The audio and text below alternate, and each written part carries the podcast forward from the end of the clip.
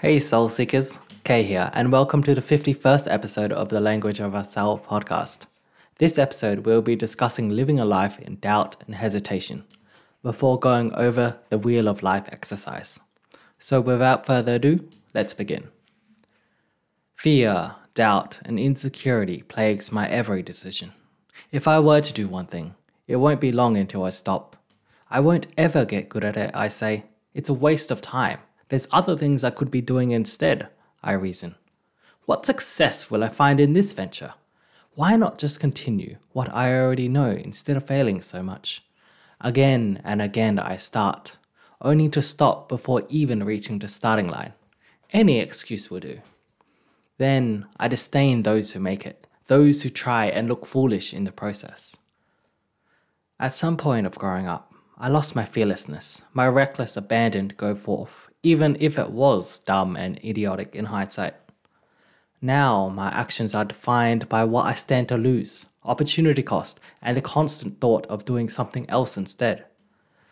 This terrifies me. Nothing lasts forever. Eventually, I can no longer play Dota at the same skill level, no longer code like I used to. My mind, thoughts, and health will decay. One way to counter that is to continuously explore new activities and interests, ones that would suit my aging self. What will happen if I don't? If I kept dropping everything slightly outside my comfort zone due to this backseat doubt of mine? Eventually, there would be not a thing left I'm good at, and thus my motivation and sense of self worth will drastically plummet. Stuck in a perpetual thought of how I used to be good at Dota 2, good at programming, good at coming up with new and interesting ideas. But now, nothing. A friend of mine recommended the movie Yes Man, where Carl, the main character, is always saying no to everything. Any invitation out, any potential contacts, any opportunities that present itself is answered with a big fat no. Stuck in a dead end job, no hobbies or interests, friendships that are breaking apart, not over his old relationship, and just idling to pass each mundane day. During a yes seminar, he took an oath to say yes to everything. Yes to opportunities. Yes to taking initiative. Yes to going out. To say yes instead of no. Now, was that a veiled insult? Did he send me this movie because my actions were just like Carl's? In the anime, Oshi no Ko, Arima, who was a child actor, hailed as a genius until she wasn't ditched by everyone the production companies, her managers, and even her mother, with little to no roles as she grew up. Now she's plagued with fear, insecurity, and doubt. The day before performing music on stage, she questioned everything. Was it worth it to continue? Did I really want to do this? What if I fail? What if I let my friends down? She was stuck in a perpetual cycle of fear and almost stopped before re- even reaching the starting line. That was until she decided to give it her all. To say fuck it to her fears, her doubts and insecurity, to just go 100% effort and not let anything stop her no more. At work, I don't know fucking shit. I know nothing. More and more, I feel I picked the wrong career, the wrong job, the wrong place to work at. I feel out of my league and knee deep in shit. What if I said yes? I don't know anything. So let's give it everything I got to know one tiny little thing to help me. One thing that would help me accomplish my task. To not let these thoughts lead to an end, but instead to a new and greater beginning. What would happen if we had an experiment for a month? To say fuck the hesitation, fuck the fear, fuck the doubts, and just go forth and give every fiber of our being to do the best fucking job we can this isn't necessarily doing random new things, but rather to do what we always wanted to do, yet never did. I wanted to try out being a virtual YouTuber, to try trading stocks beyond just index funds, to program my interesting ideas and make it a reality. I've lived the last five years in doubt and hesitation, so why not live the next month with stride? Whatever the case, the results will be out in a month or two. Have you heard of the Wheel of Life exercise? It's a wheel diagram with eight segments. career, finance, personal growth, health, family, relationship, social life, and attitude, where you rank each portion on a scale of 1 to 9. Go and Google it, you'll see what I mean. After ranking each segment honestly, a good and balanced life would have all portions connect to be a circle, or circle-ish. An imbalanced life means we have areas we need to work on. My wheel of life is not a wheel at all. It's terribly unbalanced. The only things I got going for me is my career, personal growth, and health.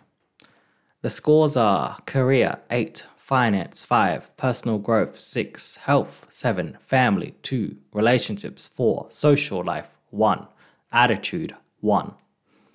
Even for the portions that are high, the majority can disappear overnight. Getting fired can happen for any reason, completely outside our control. Finances are subject to career and inflation. Health can change with a single diagnostic. Amusingly, a bit after I finished the Wheel of Life, I came down with a fever and was miserable for the next few days. Let's go over each segment.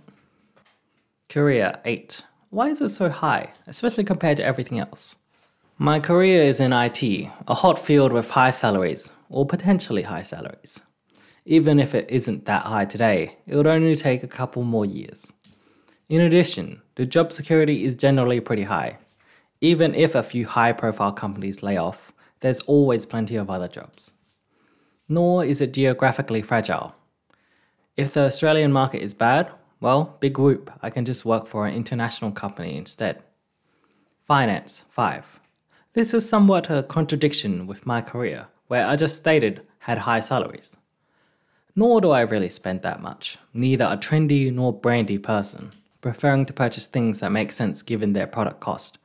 As in, a few thousand dollars for a handbag isn't worth it, they're all made in the same sweatshops as $20 handbags.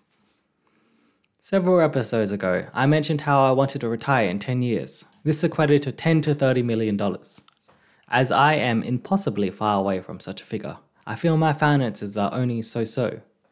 It got to the point where I believe my finances will never be good until I reach millions. I figure that takes a couple their entire working lives to earn.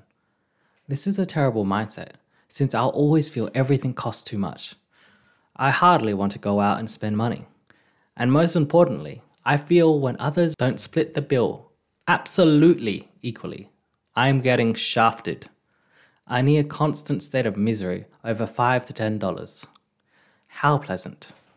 Personal growth 6. Not high, but not too low. You see, I went all around Australia, every single state. Darwin, Western Australia, South Australia, Tasmania, Melbourne, Canberra, Sydney, and Queensland, where I stayed near the largest city for a month per place. It was a grand adventure where I was forced outside my comfort zone to interact with others, to go on meetups, to find out what I really wanted in life a constant state of adventure for several months. Now, back in my main state, there is no more adventure, there is no more travelling, going out. It's just me in my room, working and playing games afterwards. A cycle that repeated itself each day for months. Although I grew during my journey, now everything stopped completely until my next adventure begins. This hiatus period is wearing out my soul. Is this how my life will be? a brief flurry of activity and adventure, followed by a lull period of nothingness. What happens when I can no longer sustain the flurry of activity? Will it be just the same sane, mundane, day to day life? I am someone who cannot stand mere existing. There must be something more. The yearning of my soul demands of it. Yet, reality is different. It's not possible to constantly adventure around, especially with intense ageism in the workplace. Sure, I could sustain myself for a few years, but what after that? To sacrifice today in order to be well off tomorrow for the next 10 years, followed by decades of misery? Or to adventure while I still can, and then struggle for the next 10 years? That's the dilemma of my life, or rather, the dilemma of delayed gratification versus instant gratification. Health 7. Relatively self explanatory. Without long term illnesses or mental conditions, my body does not prevent me from living the way I want. Physically speaking, I have a slightly modified diet, low carbish, intermediary fasting, less sugar drinks, and processed food where possible.